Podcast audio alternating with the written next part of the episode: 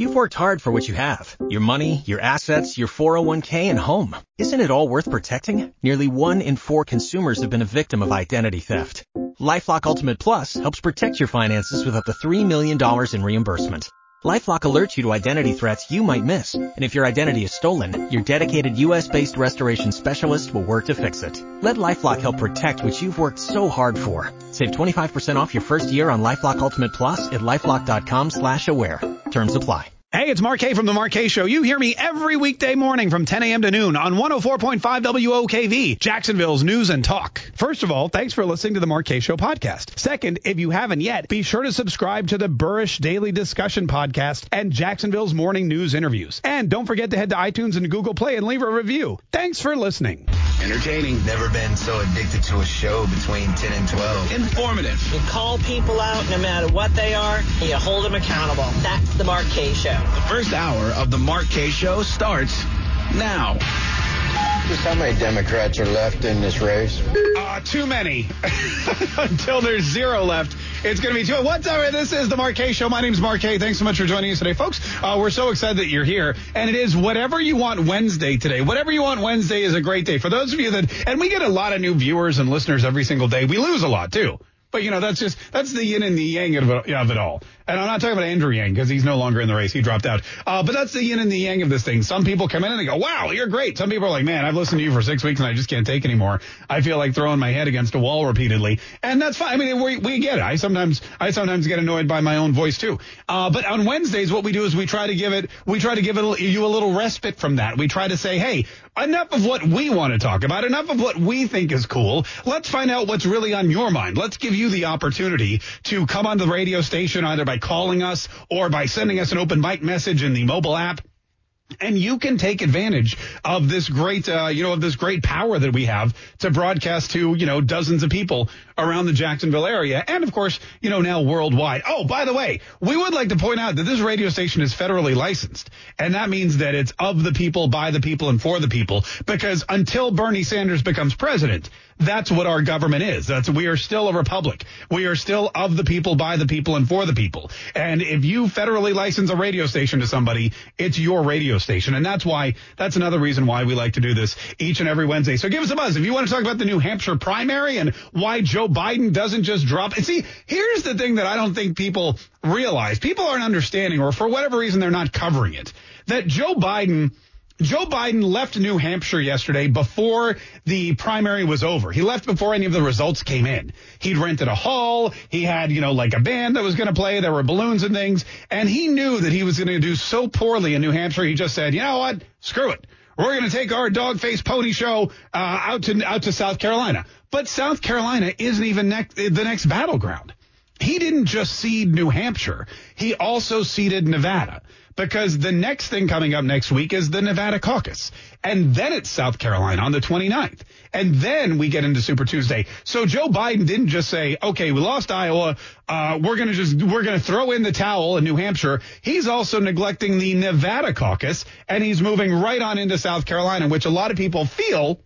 A lot of people feel is still what they like to call his his firewall. And that's a, that's a that's a sure thing. That's what that means. The firewall. The South Carolina voters, they're going to pick Biden because they're old and Southern and they just they stick with what they know. They know Biden. The African Americans in South Carolina, they trust Biden.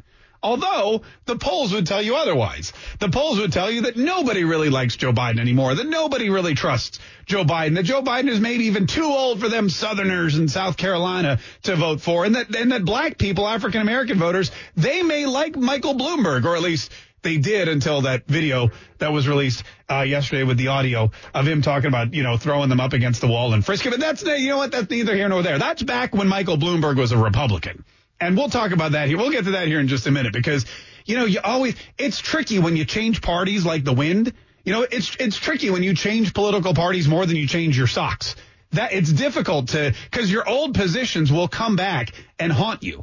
Your old positions will come back and bite you. And sure, stop and frisk seemed like a great idea when you were the Republican uh, mayor of a, of a city like New York, which was crime-ridden. But now that you're a Democrat running for office and you need African-Americans to vote and you need to pander to the African-American community, it's really difficult. And it's really inconvenient for all those old interviews and recordings where you said, hey, we could just, you know what, we, you know what, you take a description of a perp, uh, you know, uh, black male, age twenty-five to thirty-four, you could just Xerox that and hand it out whenever there's a crime. That's basically what Michael Bloomberg's, um, what Michael Bloomberg said. Anyway, you know what? That's a whole, we'll get to that in the next hour. eight five five, seven six five, one oh four five. So here's the deal. We come out of New Hampshire, and as predicted, Bernie Sanders is the big winner. However, he really lost. He really lost. Bernie Sanders won New Hampshire, but he lost to New Hampshire because, A, he didn't win New Hampshire by nearly as big a margin as he did last time around when he was going up against Hillary Clinton and Martin O'Malley. He didn't win New Hampshire the way Bernie Ham- uh, Bernie Hampshire, Bernie Sanders was supposed to win New Hampshire. Pete Buttigieg came in dangerously close, and in the end, get this, Pete Buttigieg and and and Bernie Sanders got the same amount of delegates coming out of New Hampshire. They both walked away with nine delegates, even though Bernie Sanders got a whole one percentage point more than Pete Buttigieg. Now, who do we blame for that? Well, some people might blame Pete Buttigieg. Other people might blame Amy Klobuchar because Amy Klobuchar did way better than she was supposed to. She got nineteen point seven percent of the vote, and she walked away with six delegates. So even though Bernie Sanders won New Hampshire, he tied in the delegates. And Mayor Pete from South Bend, Indiana, leads the delegate race for the nomination. Mayor Pete, who is thirty-eight years old, comes out of the mid- Midwest. Had, nobody knows anything about him. He is now leading in the delegate count after the first two nominating states, Iowa and New Hampshire. twenty-two for Pete, twenty-one for Bernie, eight for Elizabeth Warren, seven for Amy Klobuchar. And I'd like to point out Amy Klobuchar got most of those yesterday, and Joe Biden is in fifth place. The only person behind Joe Biden is Andrew Yang, and he got so few delegates, he dropped out of the race yesterday. Andrew Yang took his gang, and they went home. And so now, heading into Nevada, you've got Joe Biden throwing in the towel basically on that one, and he's waiting, praying that South Carolina delivers him a massive victory. Because as we said yesterday, if for whatever reason Joe Biden fails to place first in South Carolina, it is over for him. It's pretty much over for him now, but he can't. There's no way for him to defend himself. There's no way for him to explain how she, he's going to maintain any kind of run for the White House if he if he loses the first three nominating processes and then and then and then loses in a state where he was up by thirty points just nine months ago. Now, I know what you're thinking. What happened in nine months? What happened in nine months that created this horrible free fall for Joe Biden? Well, Joe Biden happened. Joe Biden happened. The, the Democrats happened. The Democrats, listen, whenever there's something really good and it gets ruined, chances are the Democrats are to blame. Anything that's great in this world, if it gets ruined, if anything in America that we are like, oh, man, that's an amazing system, or, man, America's fantastic, or, man, America's just awesome. We have the best blank in America. Whatever it is, if it all of a sudden starts to go down or decrease in value, or if it just gets ruined, or if you look at it and say, whatever happened to that? It was so great. The odds are the Democrats ruined it. And Joe Biden is a prime example of that because Joe Biden came in and, and the irony is, the irony is Joe Biden came in at the request of the Democratic Party. Joe Biden came in because when they looked at Bernie Sanders and Pete Buttigieg and Elizabeth Warren and Amy Klobuchar, when they looked at all of them, the Democratic National Committee said there's no way any of these people can be our nominee. They're going to get clobbered by Donald Trump. And if, God forbid, they win, we're not going to be able co- to control them because Bernie Sanders and Elizabeth Warren are communists and Pete Buttigieg is a communist in sheep's clothing. You have the three most prog- progressive candidates ever to run for president, even more so than Barack Obama, at the top of the Democratic delegation field right now. And that's why they begged Joe Biden to come out of retirement. Joe Biden, when his son, Beau Biden, died, he gave up on politics. He said, I'm not running for the nomination in twenty sixteen. I'm going home. I'm grieving with my family. I'm passing the torch on to Hillary Clinton. She's your man or woman or man. She's your candidate. And he stepped aside and he left and he did nothing. He did nothing at all. He didn't run for anything. But two years later, when the Democrats realized they had no successor, they had nobody, nobody that could beat Donald Trump. They went and they grabbed Joe Biden and they said, you've got to come out of retirement, old man. You've got to come out, Obi-Wan. We need you. The evil empire is, is rising. We need you to come and fight. And Joe Biden begrudgingly, begrudgingly came out of hiding, went on the campaign trail. And what's and he started polling really well. He was the front runner in every one of these states, Iowa, New Hampshire, South Carolina, nationally. People loved Joe Biden. People thought Joe Biden was going to be it. Joe Biden was the best thing since really oh, Barack Obama for the Democrats. However, the Democrats, like they do with everything, take something great and just destroy it. And that's exactly what they did. That's exactly what they did with Joe Biden's presidential hopes and dreams. Uh, we'll get to more of that here in just a minute. eight five five, seven six five, one oh four five is the number. eight five five, seven six five, one oh four five. It's whatever you want Wednesday. So whatever you want to talk about, give us a buzz right now. Go to the open mic feature in our mobile app, one oh four point five W O K V in your iTunes store or your Google Play store. Download it. Send us an open mic message. We will get it on the air next on one oh four point five W O K V.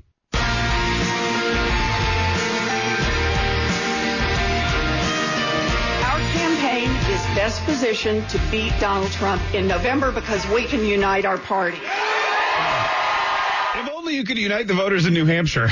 That's the first step. Hey, what's up? This is the Mark Kaye Show. My name is Mark Kaye. Also in Iowa, too, because uh, Elizabeth Warren, get this, Elizabeth Warren came in fourth in New Hampshire. Elizabeth Warren came in fourth, and Joe Biden came in fifth. Now, I know what you're thinking. Who came in first, second, and third? Pete Buttigieg and Bernie Sanders came in. Well, I guess Bernie Sanders was the top spot, but Pete Buttigieg currently leads in the delegate count. And then you have Amy Klobuchar coming in a surprising third in New Hampshire. Man, if she's not going to be really excited about that.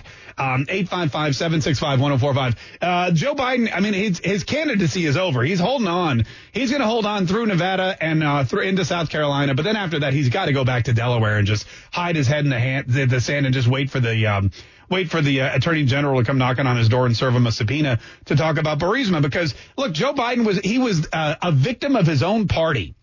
He was a victim of his own party, the the House of Representatives, the Democrats in charge of Congress. They ruined not just themselves, but Joe Biden's chance at ever becoming president. And in doing so, they ruined their power struggle uh, with Donald Trump. The easiest way to get rid of a president is to beat him in an election. The hardest way is to trump up some kind of phony charge and impeach him, as the Democrats found out. And the big problem is they didn't take out Donald Trump the way they planned. They took out Joe Biden. And now they're left with Bernie Sanders, Pete Buttigieg, Amy Klobuchar, and Elizabeth Warren. eight five five, seven six five, one oh four five is, uh, is the number. Neil in Orange Park. How you doing, Neil? Hey, how you doing? Hey, great, Neil. How are you? What do you want to say on whatever you want Wednesday today?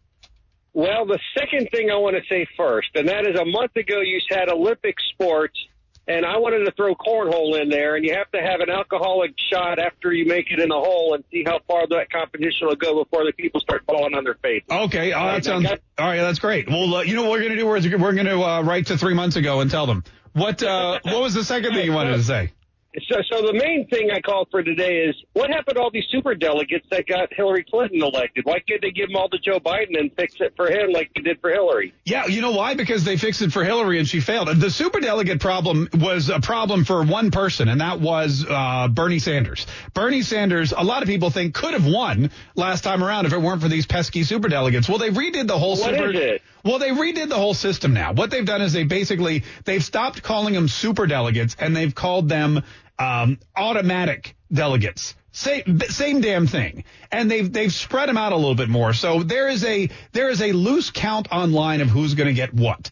And Bernie Sanders looks like he's going to get twenty-two unpledged delegates. Joe Biden's going to get sixty-eight. Now, the issue is with Hillary Clinton, the superdelegates, I mean, they were they were they came into play because she was also getting delegates in the actual primary. She was actually winning.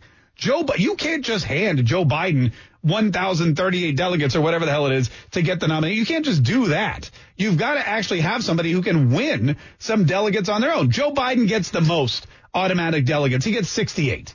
All right. He gets sixty-eight automatic. If Joe Biden just cashed it in right now, he would have sixty-eight automatic delegates. But the, he has no other delegate. I mean, he's got like two coming out of Iowa or even one. He got none yesterday. So it's going to be a real hard uphill battle for him. And if Bernie Sanders keeps coming up with these unpledged delegates, and if Bernie Sanders, you know, keeps coming up with these these wins. If, if he wins in Nevada or even comes in second in Nevada, he'll be in a great position to go into South Carolina. And, and you know, momentum is huge. If you're because think about this. And this is maybe something that Joe Biden doesn't know about because he's never run a successful campaign for president. But if you come out of, of New Hampshire with a win and you go into the next state, the people in the next state, the Democrats that are going to primary for you are going to go like, oh, wow, I'm definitely voting for that guy. He just won. He's got the he's going to be the president. I want to say I voted for him in the primary. If you got a loser like Joe Biden coming into South Carolina who has no votes, who has no delegates, who has no wins in the first three primaries, and you were planning to vote for Joe Biden, you might change your mind, wouldn't you? You might go, you know, I was going to vote for creepy old Joe, but now that I realize it's probably a waste of my time and I'd be throwing, I'd just be throwing my vote away, I'm probably going to vote for someone else, that Buttigieg guy whose name I can't pronounce. I'll play, I'll, I'll, I'll vote for him, or maybe, maybe even Bernie or Amy Klobuchar. She seems nice. You know, yeah, why? I mean, Joe's Joe's washed up. Joe Biden may win South Carolina, but he's going to lose the nomination. And he gave up way too soon. He should have stayed and fought and tried to win in any way that he could, but he didn't. And, and again, half of it's his fault. Half of it's the fault of his party, who destroyed him by trying to implicate Donald Trump for something that Joe Biden actually did. And and Burisma and the Ukraine and Rudy Giuliani and Donald Trump and having your name and your son's name dragged through the mud and reported on television and blowing up at reporters, whoever asked you the question. The guy, they always joke about, they always joke about Donald Trump not having the temperament. You know, he didn't have the temperament to be president. He can't be president. He didn't have the temperament. Oh, really? And Joe Biden does?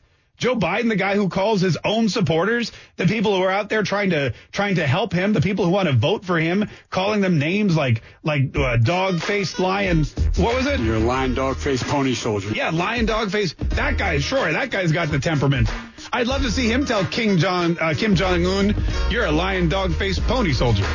eight five five, seven six five, one oh four five. Quick break. More of your phone calls coming up here in just a minute. It's the Mark Kaye Show on one oh four point five W O K V. Entertaining. Never been so addicted to a show between ten and twelve. Informative. You call people out no matter what they are, and you hold them accountable. That's the Mark Kaye Show. This is the Mark Kaye Show.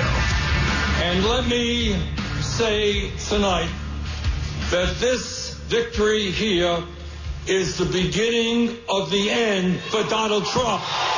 Oh, he misspoke there. He meant Joe Biden. That's what he that's what he meant, Joe Biden. Oh, I mean Joe. And let me say tonight that this victory here is the beginning of the end for Don- Joe Biden. That's what he that's what he meant to say. that, that's what that clip said. He was he, he was confused. He was excited because he just won New Hampshire, although he didn't really win New Hampshire. He tied New Hampshire because even though he got more of the vote, he got the same number of delegates as Pete Buttigieg, who still is I mean still is in the lead when you look at it after two after two uh, primaries, the Iowa caucus and the New Hampshire primary leading into Nevada, where he's going to probably have a strong showing again. Pete Buttigieg, the surprise winner. eight five five, seven six five, one oh four five. Kelly in Jacksonville, welcome to Whatever You Want Wednesday. Kelly, what do you want to talk about? Mark. Hey, Kelly. Hey, hey wow. Hey. hey. This this morning I was listening on our local forum, and our, they had uh, Warren made a little quote.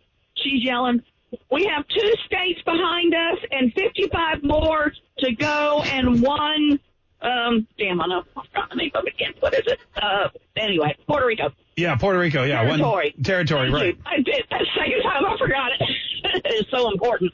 Um, but yeah, I didn't know if anybody else had heard it and where she came up with seven more states. No, yeah, I don't know. I mean, look, Barack Obama thought there were fifty-two states, so uh, it gets confusing. It gets confusing. I know that in total because there's other primaries like the D C primary, and I think I think you know the American Samoa or something has one too. But you, I mean, yeah, there's there's really only fifty states. So if you take two out, then there's forty-eight. Are you sh- are we go. sure about that now? Are, are we? Sh- no, if the Democrats are saying it's fifty-seven, we need to believe them. Well, you're right. Maybe. Maybe Adam Schiff came up with his own map. The way he came up with a, uh, the way he came up with the, um, you know, they need more electoral votes. So uh, when when Adam Schiff was faced with the transcript of the Donald Trump phone call to the Ukrainian president and he didn't like it, he just made up his own. Maybe they're looking at the electoral map and they're like, how the hell are we going to get two hundred seventy votes away from Donald? You know what we need? More states. Let's, it's okay, instead of fifty, we'll make fifty-seven, and those seven states will all have ten electoral votes, and we'll just make, well, that's great. And Donald Trump won't even be on the ballot because he doesn't even know about him because we just made him up. eight five five, seven six five, one oh four five. Ryan on the west side. How you doing, Ryan? I'm doing good, Mark. How are you doing? Oh, I'm doing great, man. Well, happy whatever you want Wednesday, Ryan. What did you uh, what did you want to talk about? Well, uh, you know, I've been sitting here in today's age of social media. Yeah. Branding is so important. It is. And the Republican brand has got this just negative annotation to it that we're all racist, that we're all ignorant, we're all dumb as all dumber than a box of rocks. All right, now I. I think that we need to start trying to rebrand what the Republican Party is and try to get some of these facts of history out there. But are we even going to be able to do that with this Donald Trump, uh, whatever syndrome, derangement syndrome, or whatever you want to call it, this absolute hatred of Donald Trump where ten years ago, before he ever ran, he was considered a great person. Yeah. Look, Ryan, let me stop you right there because you bring up a great point. But branding, when it comes to political parties especially, it's two-sided. And and yes, the Democrats try to brand Republicans and Donald Trump as racist, as misogynist, as xenophobic, as, uh, you know, in it for the rich, looking to screw the poor. That's what they are trying to brand the, the Republican Party as. But on the contrary, Donald Trump is doing a fantastic job of branding it for what it really is. It's the party of lower taxes. It's the party of less government. It's the party of stronger military. It's the party of, hey, let's not actually be the world. world's policeman. It's the party of stronger borders. It's the party of, um, you know, lower unemployment for minorities. It's the party of inclusiveness. It's the party of peace. It's the party of liberty. It's the party of all those things. And when you look at what the Democrats try to do, the reason you think that the Democratic Party is branded as as as racist, know-nothing, idiot hillbillies is because he got Don Lemon and his never-Trumper friends on C N N all the time talking about how we can't even find Ukraine on the map. We can't even do y'all. Y'all Democrats with your books and your learning think you're so smart. I just reposted that video on my Facebook page this morning. Go check it out. That's what C N N's branding the Republicans as. But Donald Trump is rebranding the, the Republican Party as what it really is, all of those things. And you can see that. You can see that when you have all of these African-American leaders coming out and saying, Donald Trump has done more for this uh, this group of individuals, African-Americans, uh, than, than Barack Obama or any other president has. You can see women rally for Donald Trump in a way that women have not rallied for a presidential candidate in decades. You can see uh, like broad support from different – look at the states that won the Democratic Party – or that won uh, the Republican um, – that the, the Republicans won. What the hell am I trying to say? Look at the states that the Republicans won in twenty sixteen. Michigan, Pennsylvania, Wisconsin. Those are the bluest of the blue states, blue-collar northern states that have voted for Democrats pretty much since before this country was a country. And Donald Trump came in and he won Wisconsin and he won Pennsylvania and he won Michigan. How did he do it? Not because the Republican Party is branded as racist and xenophobic and misogynist hillbilly stupid heads. It's because we are branded as something that is that is low taxes, low government interference, a better economy, safer borders, safer, stronger military, make America great again, America first. That's the branding. Make America great again? That's the branding of the Republican Party. Not the C N N narrative, not what M S N B C says, not what these small few who are just petrified with fear that they're going to lose even more states this time. And they are. They are. Governor Sununu in New Hampshire yesterday, he said Donald Trump is going to win this state easily. Easy peasy lemon squeezy. I'm paraphrasing. But basically, Donald Trump, he lost to Hillary Clinton in New Hampshire by, gosh, what was it? Like a quarter of a percentage point? He lost by three thousand votes in New Hampshire to Hillary Clinton. And and Bernie Sanders and Pete Buttigieg, they're not going to be able to make up that deficit, especially when Donald Trump rolls into New Hampshire, fills these stadiums with tens of thousands of people, loyal supporters, some of whom never. This is Brad Parscale. He's the uh, he's the he's the campaign manager, and he is everything you want in a campaign manager. Because when you go to a Donald Trump rally, you don't just stand there and go U S A, U S A. No, you get people talking to you. You get you get uh, you know, they fill out forms when you go online to register your ticket. You're put into a database. They can look and they can see how many people at this party are Democrats. twenty-five percent, twenty-five percent of people at the Donald Trump rally in New Hampshire were Democrats. How many people have never voted before? nineteen percent. nineteen percent of people at the Donald Trump rally have never voted before. Now, do you know this? If you attend a, a presidential rally, or if you donate one dollar to a presidential candidate, you are ninety-three percent more likely to vote for that person in November. So when you have nineteen percent of fifty thousand people who've never voted but went to a rally, and ninety-three percent of those people are going to vote for the first time in November for the candidate candidate they rallied for, Donald Trump has New Hampshire locked up. And that's a state he didn't have before. Now let's look at what's going to happen in Minnesota, because Donald Trump went to Minneapolis, and despite all the best efforts of the governor and the mayor and the and Antifa and the Democrats to stop him, he had one of the biggest, most successful rallies ever. And he hasn't even he hasn't even begun.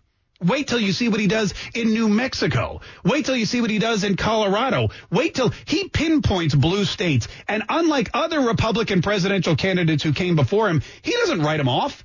He doesn't say, well, cancel New Mexico, it's out. Cancel New Hampshire. No, he goes, there's no way in hell these people are happy with the Democratic Party. If these people saw what we've done in the last two years, if these people saw what we have planned for the next four years, they would gladly cross the aisle and come and vote for us. Donald Trump doesn't see blue states as states to write off. He sees them as states to attack. He sees them as an opportunity to go out and get more, more people excited about his message, more people excited about his agenda, more people excited about the election, more people excited about what the Republican Party is. And it is not anything that you see on C N N. It is the exact opposite. Great question. eight five five, seven six five, one oh four five. Listen, we got to take a quick, like, quick break, but we got a ton more people that want to comment uh, for Whatever You Want Wednesday here. eight five five, seven six five, one oh four five. This is the Mark Kaye Show on one oh four point five W O K V.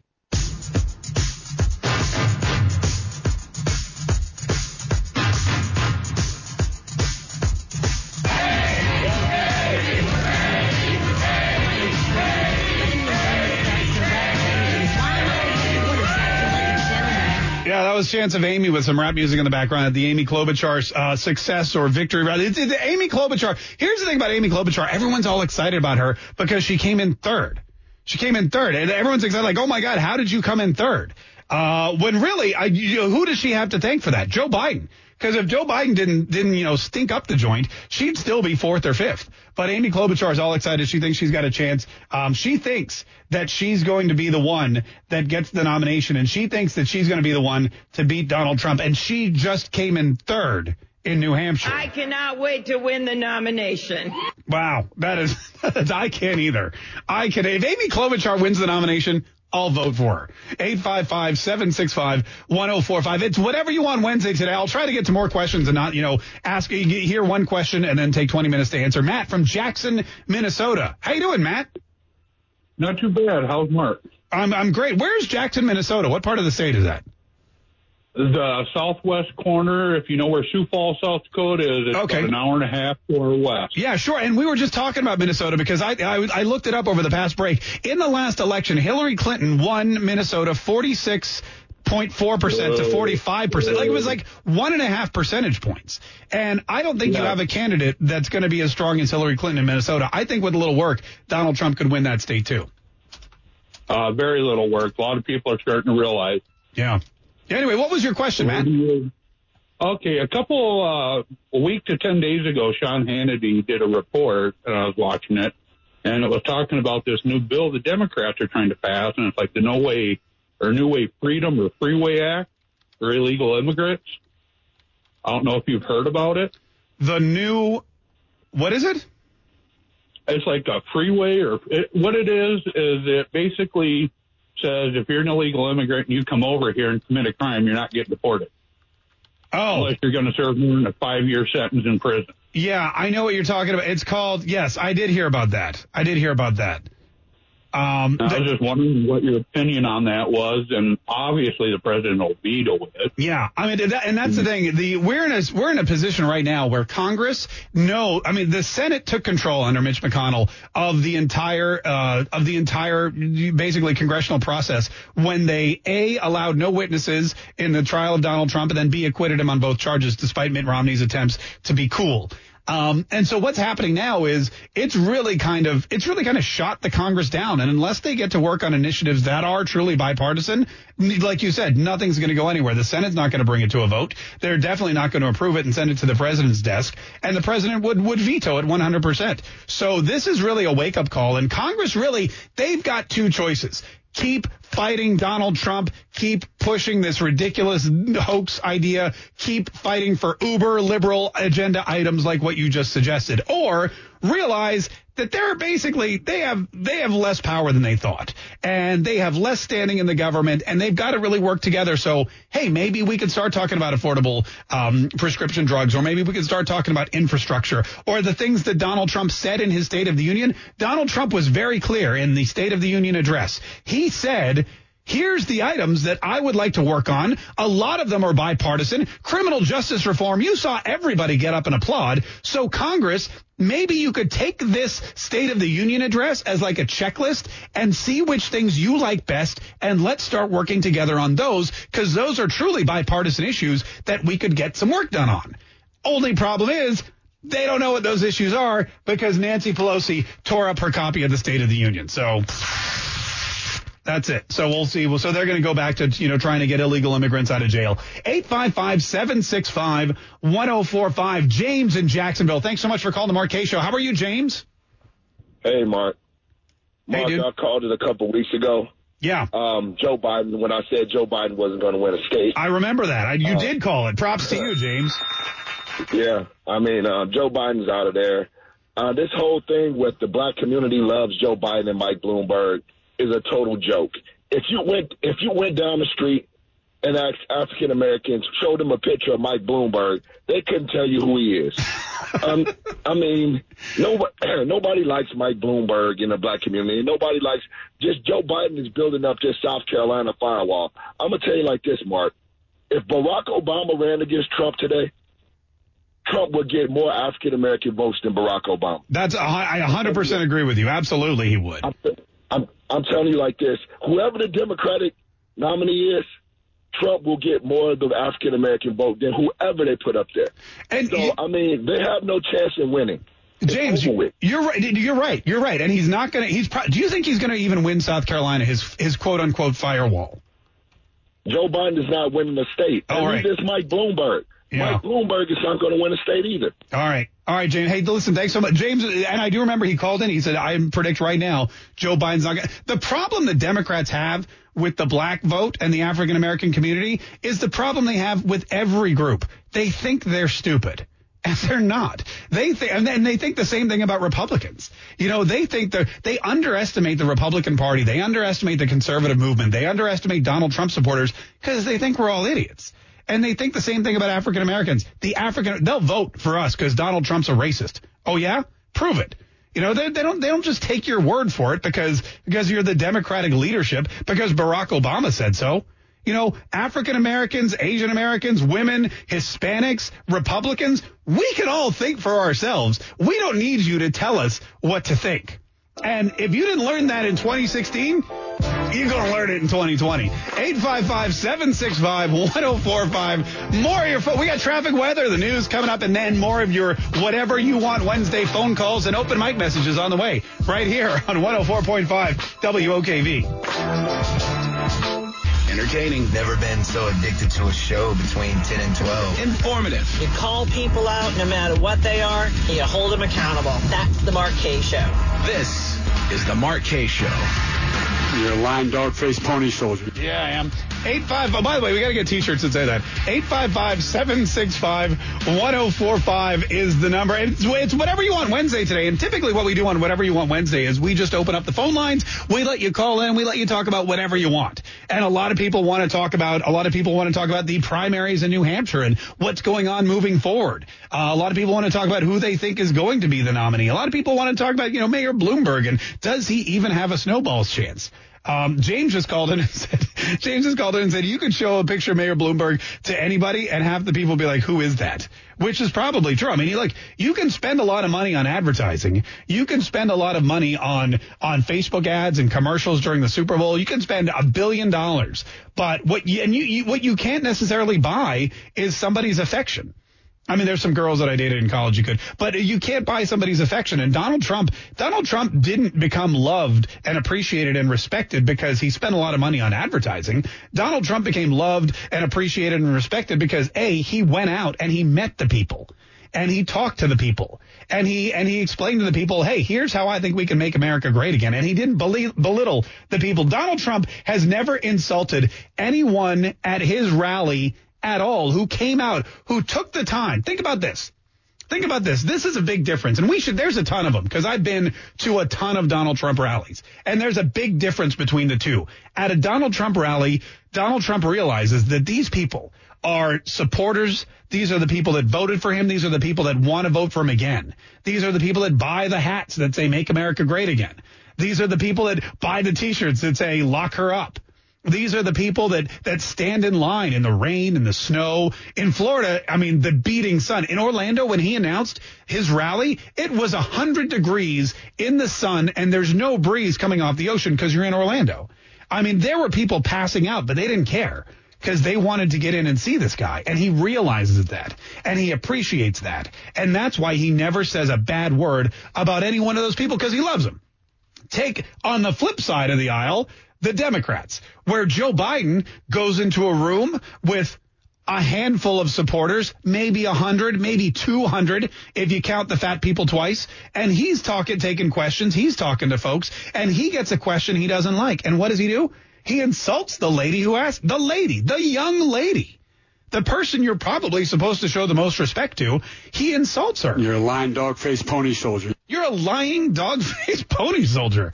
And then he scratches his head and goes, wow, how did we ever lose New Hampshire? eight five five, seven six five, one oh four five. There was an article on Drudge. Well, I guess it was the Washington Times this morning. I'll try to find it. But but basically it's it's um. It's basically the title or the gist of the article is maybe Joe Biden's losing because he's just a big jerk. And I have to think, I mean, look, in the end, people vote for people that they like. You know, people do business with people that they like. If you're in sales, that's the first thing they'll tell you. It doesn't matter what your product is. It doesn't matter what your pitch is. Are you likable? Because I'm not going to give money to somebody I don't like. I'm not going to vote for somebody that I don't like. I'm not going to listen to the radio if I think that guy's a big jerk. If I don't like that guy, do you know how many people don't listen to the show because they think I'm a jerk?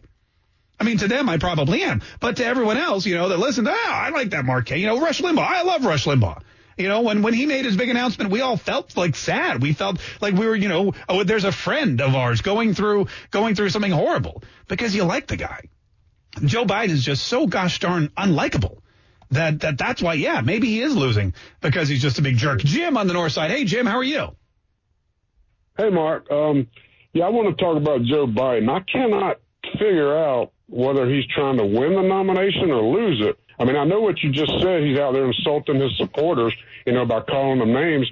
But now I just heard that um, he recently paid the greatest compliment to Mayor Pete. He said Mayor Pete is no Barack Obama. Ah, that, that is, I did, I did hear that. I, wow, if he, if he, Mayor Pete's going to skyrocket after that. That's a great, that's a great point, Jim. Yeah, maybe, maybe you're no Barack Obama. Well, thank you, uh, Senator. I appreciate that. Or Vice President Biden. Look, I mean, people, I've heard the whole Joe Biden is trying to lose thing. And I don't, first of all, I don't buy that because first of all, Joe Biden doesn't need to try to lose. He's lost enough presidential elections on his own. When, you know, when he's actually tried to win. I think Joe Biden is just the kind of person that, again, people don't really like. He's kind of that old school backroom. I mean, if there was ever a guy in the Senate making backroom deals with a brandy snifter full of cognac and a cigar, you know, and, and you know, a really expensive suit uh, and a roast beef sandwich on there. I don't even know what, playing cards, whatever. That's him. He's the epitome of the old school backroom deal Democrat. He's the guy. And I think people see that. And the way he treats people, the way he talks down to people, the way he smells people. It's just it's just you, you just don't you can't appreciate that kind of guy. And you definitely don't want to give him your vote. Um, but, yeah, you're maybe maybe he is trying to lose. Uh, this is Jimmy on the west side. Jimmy, how you doing? Thanks for calling the Mark Kaye Show. What's up? What's up? What's up, Jimmy? Hey, man, I love your shirt, man. I won that prize package on Fake News Friday. I wear it all the time. People ask me who it is, and I tell them it's Baby Jesus. All right. Well, thanks. I appreciate it. I, I I think I appreciate that. Anyway, what'd you uh, what'd you want to say? Hey, I got a question, man. Sure. That Bloomberg guy, if he's running and he's spending all this money, where where where's he at in the New Hampshire? Like when they do all the little stuff, I don't know where's he at. Is he hiding or or is he special guy? He doesn't have to be there. Yeah, basically. I mean, here's the thing: you're you don't have to be in all of these primaries. You don't have to go and campaign in the states, and he's opted not to. He's he's waiting for Super Tuesday. Super Tuesday is when he's going to make his mark. He's going to get on all that because don't I mean, don't forget he got kind of a late start. You know, he decided after everybody else. Okay, uh, I I see that this is a this is a very tainted field. Um, I see that there's not going to be anyone here who can who can beat Donald Trump. So I'm looking forward to Super Tuesday, and I'm going to skip Iowa. I'm going to skip uh, New Hampshire. I'm going to skip, I think he's even Nevada and South Carolina. And he's spending all this money so that he can get on the primary ballots for Super Tuesday, which is coming up. It's March the third. You know, it's it's only a couple weeks away. And that's when he's going to come in and try to make as big a splash as possible and get as many delegates as possible. Uh, but no, he doesn't. I mean, you'll you won't see him getting any delegates from Iowa. You won't see him getting any delegates from New Hampshire because he wasn't even on the ballot. He didn't even he didn't even he didn't even try. Um, doesn't mean that he can't still come in and be the nominee. He he one hundred percent could. And if if these races are as close as they are through, I mean, the other thing is this whole contested convention. What happens if there aren't enough delegates delegated to one candidate? What if what if Buttigieg and and and, and Bernie Sanders uh, keep splitting the votes everywhere they go? And what if Bloomberg and Klobuchar keep being buzzkills? You know, and they keep coming in and getting nineteen, twenty percent of the vote and stealing delegates. What if you get to the convention in Milwaukee in July and there's no clear-cut candidate? That's going to be awesome, because if you can't get to July, if you can't get to your Democratic National Convention without a clear-cut winner, without a clear-cut favorite candidate that the majority of Democrats around the country can agree would be the best person to take on Donald Trump, then that basically means that the Democrats can't agree on who the best person is to take on Donald Trump. So watch this very closely. eight five five, seven six five, one oh four five. Eddie in Tennessee. How's it going, Eddie? Morning, Mark. How you doing today? Oh, I'm doing great, man. What did you want to say, Eddie? Yeah, I just got a couple observations. Sure. Aren't these aren't these the guys that go to like Princeton and Harvard and all these top knowledge, top notch colleges and mm-hmm. get these fancy degrees and political science? Um, I just think it's funny that these people go to all these colleges and they're so stupid. It must be that these people. It must be when um when they fail at the bottom of their class, their teacher tells them, "Well, don't worry, you'll at least have a at least have a run in as a politician. So yeah. Don't worry, you didn't graduate top of your class. You can still run for president." Now I look, think it's funny, and you're right about that. Typically, typically all of these presidential candidates have gone to the top-notch schools. Joe Biden went to the University of Delaware. So he's kind of, he's he's actually a little different. Uh, Bernie Sanders went to Brooklyn College, I think, and he swung by the University of Chicago. And I don't even know where Pete Buttigieg went. Um, we'll Google that quickly. But you're right. Typically, these are the people that spend a majority of their time in the top educational, uh, you know, learning institutions in the country, learning about politics and law. Uh, but really, what that teaches a lot of them is what it teaches a lot of them is that they are better than everyone else, that they are elite, that they are smarter and richer and are are entitled to more and more things that the rest of us aren't because we didn't go to those schools. And when you're running for president or really any public office, pretending that you're better than somebody, acting like you're an elite and thinking that you're entitled, those are the three worst things you can have as a candidate for anything. I don't care if it's president of the United States or agricultural commissioner of the fourth district. eight five five, seven six five, one oh four five. Quick break. More of your phone calls coming up. This is the Mark Kaye Show. Whatever You Want Wednesday continues next on one oh four point five W O K V.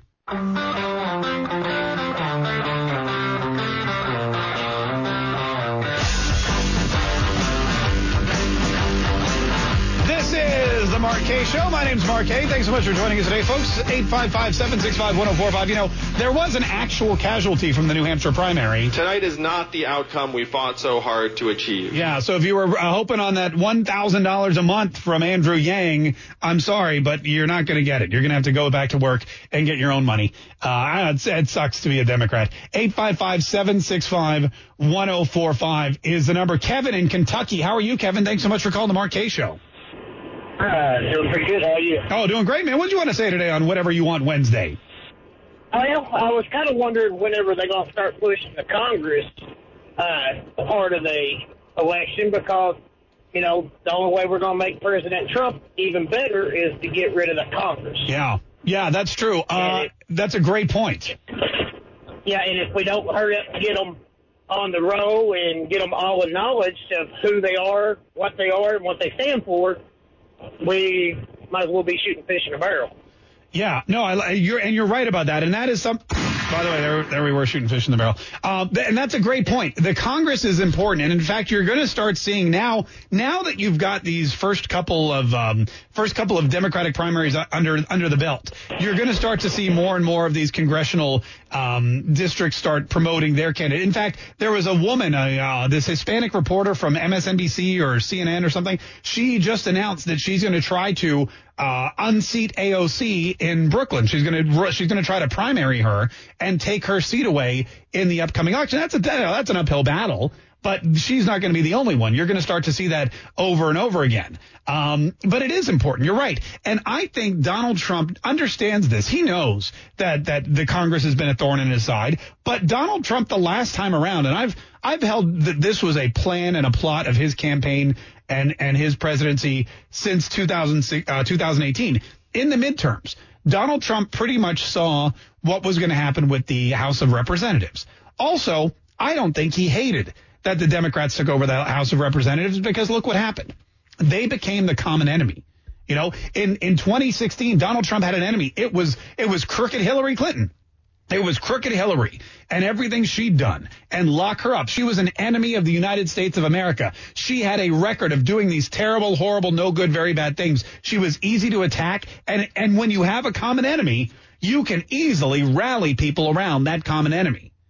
And then when Donald Trump came to power, he had what? The Senate was under Republican control. The House of Representatives was under Republican control. The Supreme Court was under Republican control. He was the president. There was no enemy. And so in twenty eighteen, when Donald Trump went out to campaign, who did he campaign for? He came here to Florida and he campaigned for uh, Ron DeSantis to be governor. He also campaigned for Rick Scott.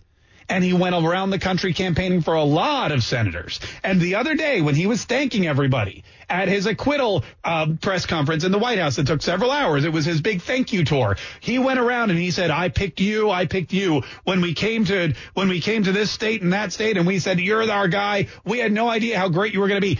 Donald Trump knew that he was going to lose the House of Representatives, so he ignored it. He probably embraced it. He's like, great, I'm going to have all these bastards coming after me with pitchforks. They're my new enemy. The Democrats in the House of Representatives are the enemy. The enemy not just of me, but of everyone who voted for me. They're the enemy of the American people. And it worked like a charm. And they played that role better than you couldn't have written a better role for the House of Representatives. Jerry Nadler, Adam Schiff. Lying about stuff, literally making up a whistleblower report with somebody that he's close to who's been implanted in the in the Trump White House since day one. You could not, if this was a James Bond script or some kind of Marvel superhero movie, you could not have written better villains than the House of Representatives under Nancy Pelosi and Jerry Nadler and Adam Schiff. They were perfect, and they did exactly what they were supposed to do. They rallied the people around the hero, Donald Trump, and Donald Trump walks out of a, an impeachment, uh, a presidential impeachment trial with not only two acquittals, but also the highest presidential approval rating of his entire career. It worked like a charm. And because Donald Trump in two thousand eighteen spent his time rallying Republicans in the Senate, that acquittal was a piece, it was a cakewalk, even without Mitt Romney. And now, now that the real work is beginning, and now that Donald Trump realizes he has four years left, I think you're going to see the opposite. I think he thinks the Senate's secure. I think he's going to spend his time going out and rallying people to vote in congressional districts where Democrats are weak. I think he's going to have rallies in places where the Congress needs to come together and, and where the people need to come together and vote out whatever Democrats are in power, because if you have Donald Trump free and acquitted of any ridiculous charge that the Democrats came up with in their impeachment, if you have Donald Trump with a strong Supreme Court, if you have Donald Trump with the Senate, and if you give him the House of Representatives back in Republican control, I mean, forget you think America's great now. It's going to be we're going to be living in utopia. It's going to be nirvana by the time twenty twenty-four rolls around. eight five five, seven six five, one oh four five. Quick break, traffic, weather, news. We got a bunch of people commenting. We have some open mics we're going to get to here in just a minute. It's Whatever You Want Wednesday on one oh four point five W O K V. Entertaining. Never been so addicted to a show between ten and twelve. Informative. You call people out no matter what they are, and you hold them accountable. That's the Mark Kaye Show. This is the Mark Kaye Show. Mark, those presidential participation awards or something, huh? Third place? Fourth place, fifth place, but not first and second place? Yeah, it's weird. It really is. It's like, you know, Bernie Sanders won. By all accounts, he won by a full percentage point, but he gets the same amount of delegates as this guy who comes in second? How does that even work? But then third and fourth place, they're even more excited. Like Amy Klobuchar, you'd have thought that she won this thing. She came out. She came out in third place. Who comes out in third place and is like, well, that's it, man. We are we are headed to victory. I cannot wait to win the nomination. Except you got two dudes ahead of you, both of whom have way more delegates, way more momentum, way more money. And, oh, yes, there's a billionaire just waiting in the wings to come in Super Tuesday and take all the delegates that you haven't been able to accumulate. But, man, I guess, look, I guess if you beat Joe Biden in New Hampshire, that's a win. That's a win for Amy Klobuchar. eight five five, seven six five, one oh four five. All right, uh, it is it is Whatever You Want Wednesday, so we have to get back to the phones. Henry from McClenny. How are you, Henry? Great, sir. Thanks for taking my call. Absolutely. Thanks for calling. Now, two parts. Two parts. Uh, number one, I think the Dems, have, socialist Dems, have come to realize there's no hope, and they're very frustrated because Russia, Russia didn't work. Right. Impeachment didn't work. Right. And his Trump's approval ratings are through the roof. Yeah. And fake and fake uh, news media are really frustrated with the leadership of the Democrat Party right now. Yeah. Because uh, they've been focusing on Trump, Trump, Trump for three years, and they they they, they, they disconnect with the, the people. Correct. The, the, the blue collars. Now, the other thing I would like to say was is this: uh, when I when I held up that first lock her up sign at the two thousand sixteen R N convention. And and the, them saw that, and the, and the slogan started. You know, they tried to get me removed as a delegate out of the convention. They, they tried to get the F B I to come in there and remove me out of the convention. Wow, because you were holding and, up a sign that said, lock her up. Yeah, I started it, and I got, got up on the stage, and it just went crazy. Yeah. And, um, but Hillary, uh, rumor has it Hillary might be on a B B ticket. Yeah, that's not gonna. I saw that we did. We uh, posted a video about that. We talked about that a little bit the other day. She's not going to do it. She was on the Ellen show. But um, you know, the most poignant part of that interview that Hillary Clinton did with Ellen was when Ellen said, "Hey, what if somebody puts you on the ticket as a V P?" She goes, "I'm pretty sure that's not going to happen." Ellen Ellen was like, "You don't know that," and Hillary was like, "Yeah, I do know that. I do know that," and it's true because, bro, like Bernie Sanders, she he's not going to put Hillary Clinton on the ticket. He hates her. He hates her with a passion. She stole an entire presidential election from the guy. He could have been president. He could have at least been the nominee and had a fighting chance at it, but she stole it from him with superdelegates. So he's not going to put her on the ticket. Who else? Pete Buttigieg? There's no way. Pete Buttigieg is thirty-eight years old. She's old enough to be his grandmother, and she offers nothing to him. If he's going to put a woman on the ticket, it's going to be somebody from, I don't know, the South or the North who's not, you know, or maybe this woman from Chicago that they all love, this Whitmer. Whitmer? Is that, yeah, Governor Whitmer. Uh, you know, who else is going to be? Mayor Bloomberg? Absolutely. He was the Republican mayor of New York when Hillary Clinton was the Democratic congressperson. There's no way. It's not going to happen. They all hate each other. They've all spent their entire, like, last five years of their lives explaining why the other people suck as president. You can't put them on the ticket. Hillary Clinton's out. Uh, Barack Obama, out. Michelle Obama, not going to do it. You've got to start looking around and saying, hey, who is going to be the Democratic uh, pick for vice president? Who's going to be the person that could be really attractive and deliver some votes? The good news for for Republicans is none of them. I mean, you can't even get a clear-cut winner for president. So there's no one out there in the Democratic Party who's going to roll in and be a, you know, be a vice presidential uh, you know uh, running mate and and save the ticket and push everybody over the edge. Not when you got Trump Pence killing it around the country. eight five five, seven six five, one oh four five. Renee in Columbus, Georgia. How are you, Renee? I'm good. How about you? Oh, doing great. What do you want to say today? So um, it's really like a two-part question or maybe three-part question. I don't know yet. But so in twenty sixteen, I don't know if that was the first time superdelegates were used or not to boost uh, Democratic Party nominee yeah. to become the, the presidential nominee. And if that was the case, that they did do that, what stops them from doing it this time? And if they are going to use superdelegates to boost the Democratic nominee to become the presidential candidate for the Democratic Party, then how is that not rigging the election for the Democrat sure. side of the of, of the election anyway? Yeah, listen, the superdelegates thing that happened with Hillary Clinton is never going to happen again because Bernie Sanders went in and complained. I mean, he had a right to complain about it. Hillary Clinton spent decades making sure that these superdelegates, which were which were basically free delegates to vote for whomever they wanted. Think about this. You have delegates that are chosen and allotted by state. So, for example, New Hampshire yesterday, you go in, you campaign, people vote. Whoever gets the most votes gets the most delegates. Well, that's not true. The top two vote getters both get nine delegates. That's the way that most of these primaries work. But then with the Democrats, you have these super delegates or un uh what do they call the independent delegates, uh, unpledged delegates. And they basically get to vote for whomever they want. Well, how do they decide? Easy. Who has given them the most free stuff? Who's curried the most political favor with them? Who has promised them something should they ever become president? Who has threatened their life if they don't vote for him? I mean, there's tons of ways that politicians can can get people to perform and vote and act the way that they desire. And Hillary Clinton, and I mean, the Clintons alone have been doing it for years. They've been manipulating the system for years. They know how to bribe you or threaten you or cajole you or get you to act in their best interest. And that's basically, I mean, it's been the politiz- uh, politicization of the primary process for, for years with the Democrats. Bernie Sanders made such a stink about this, and his supporters were so angry that they changed the process. There's still unpledged delegates. There's still superdelegates, but now they don't vote on the first ballot, and that reduces their power a little bit. Also, there's nobody running right now who has the political clout and the political history and the political machine and the political, you know, just conniving, you know, just, just I don't know, evil, sinister streak that Hillary Clinton had to go in and get all these superdelegates before the primaries even started. Nobody has been working that hard at becoming president of the United States. Hillary Clinton has been doing it since she was four years old.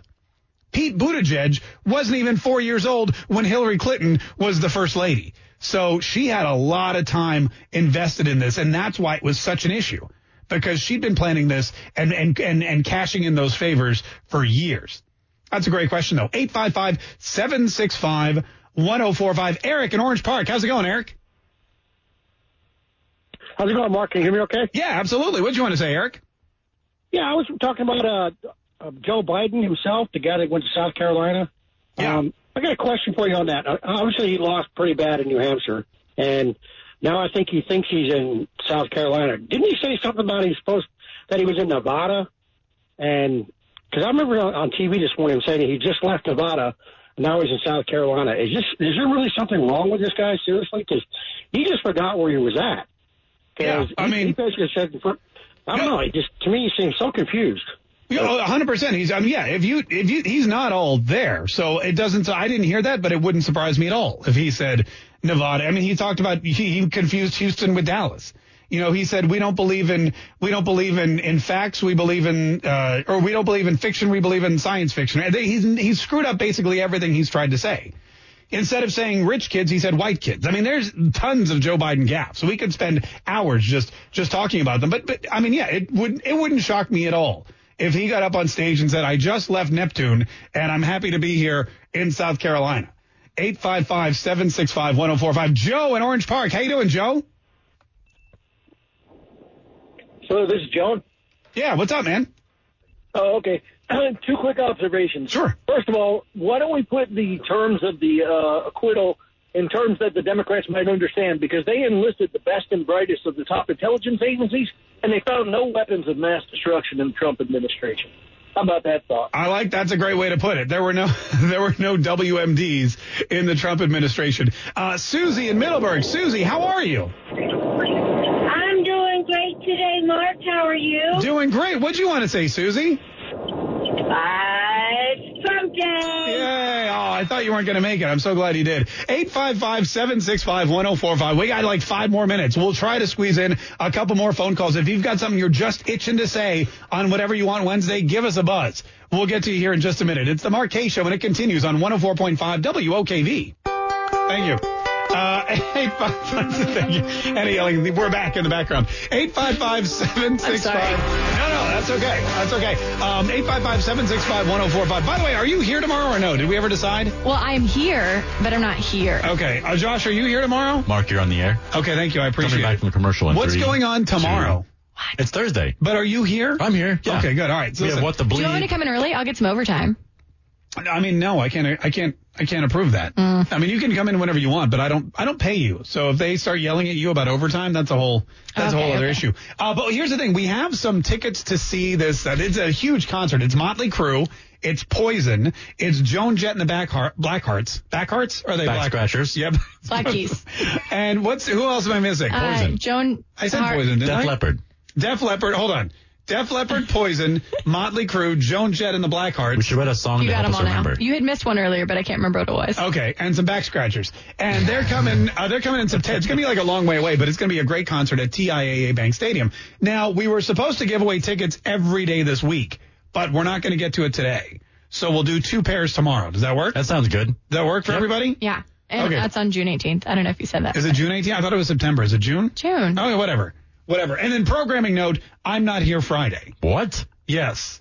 So oh, it's the Josh and Hannah Show. I should not be no, here also then. Look, I'm not going to be here. I'm not even going to be listening. So whatever you guys do, just as long as you, uh, you know, you just protect the license. Two hours of dad jokes, baby. seven six five, one oh four five. Mike is in South Jersey. Hi, Mike. How are you? I'm doing all right. How about you, Mark? Oh, doing great, Mike. What do you want to say today on Whatever You Want Wednesday? Well, I just wanted to say you got a great show. I, I love listening to you when I get a chance. I listen online. Oh, sweet. Well, we and, appreciate that, yeah. And uh, I, I wanted to say that Trump gets a lot of free publicity. That is true. That is true. That's a that's a that's a great that's a great uh, that's a great comment. Okay, good. Uh, they, did he hang up or did we hang up on him? I don't know what happened. Uh, I just want to say Trump wears a red hat. Hello? Oh, my God. Are you kidding me? Yeah. I think we may have accidentally disconnected him. Uh, or he accidentally disconnected. It doesn't matter. Thanks again. We appreciate it. Tom in Saint Augustine. How you doing, Tom? Hey, Mark, real quick um, on Amy Klobuchar. Yeah. I don't think anybody's going to beat the president. I, I, I believe that. But I think Amy could be the wild card in all of this if it goes to a brokered convention. Oh, you think? How do you? How so? Well, it looks like Sanders is not the favorite son, mm-hmm. to be honest with, with the Democratic Party. Buttigieg, he has a he has a problem with the African American vote. Right. Amy, if you're taking a look at her, she's really come a long way. Yeah. Um, in a short period of time. That's why I'm thinking she could be the wild card in a brokered convention because that's when the superdelegates kick in. All right, that's inter- That's an interesting point. I hadn't have, uh, I hadn't have thought of that. But the brokered convention, I'm really, I'm going to be there. We're going to be there live broadcast. We just got approval for it. So we're going to be there the entire week broadcasting live from the D N C in Milwaukee, Wisconsin. And I'm, I'm actually kind of excited about a, uh, about a brokered convention. I think that would be way more exciting than what happened last year, which was we spent four days talking about how, how Hillary was going to get the nomination. And then what happened was when Hillary did get the nomination, all of the Bernie Sanders supporters, they got all ticked off. They stormed out. They went downtown. They started protesting and cussing and breaking things. That That was when it really got exciting. So if we have a brokered convention from the get-go and we go into Milwaukee not knowing who the hell is going to lose to Donald Trump in November, I would lo- I would be so much. That would make it worth the trip, uh, is all I'm saying. Lyle in Jacksonville. Lyle. Yes, sir. Hey, how's it going, man? Hey, Mark, how are you? Oh, doing great, Lyle. I think we have time. Oh, you're right? Yeah, I'm here. I'm here. Oh, it sounded like you, your pet lion was... Uh... saying something. Lyle's lying. What, uh, what, what's going on, Lyle? We got about we got about one more minute, so real quick, what do you want to say? Man, I just I would like to know, when are somebody, anybody, going to start holding these Democrats responsible for their actions? Are there going to be any charges filed? Uh, I remember one of the senators was supposed to be filing charges on Nancy, Nancy Pelosi for tearing the uh, the speech, Donald Trump's speech, but I haven't seen anything happen.